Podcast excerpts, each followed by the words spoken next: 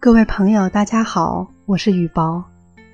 今天雨过天晴，打开窗户，一缕清风吹来，吹来一缕思绪，飘向我工作过的地方。忽然想起同事写的一篇心得，很想把它读给大家听，读给我曾经遇到的每一位有缘人。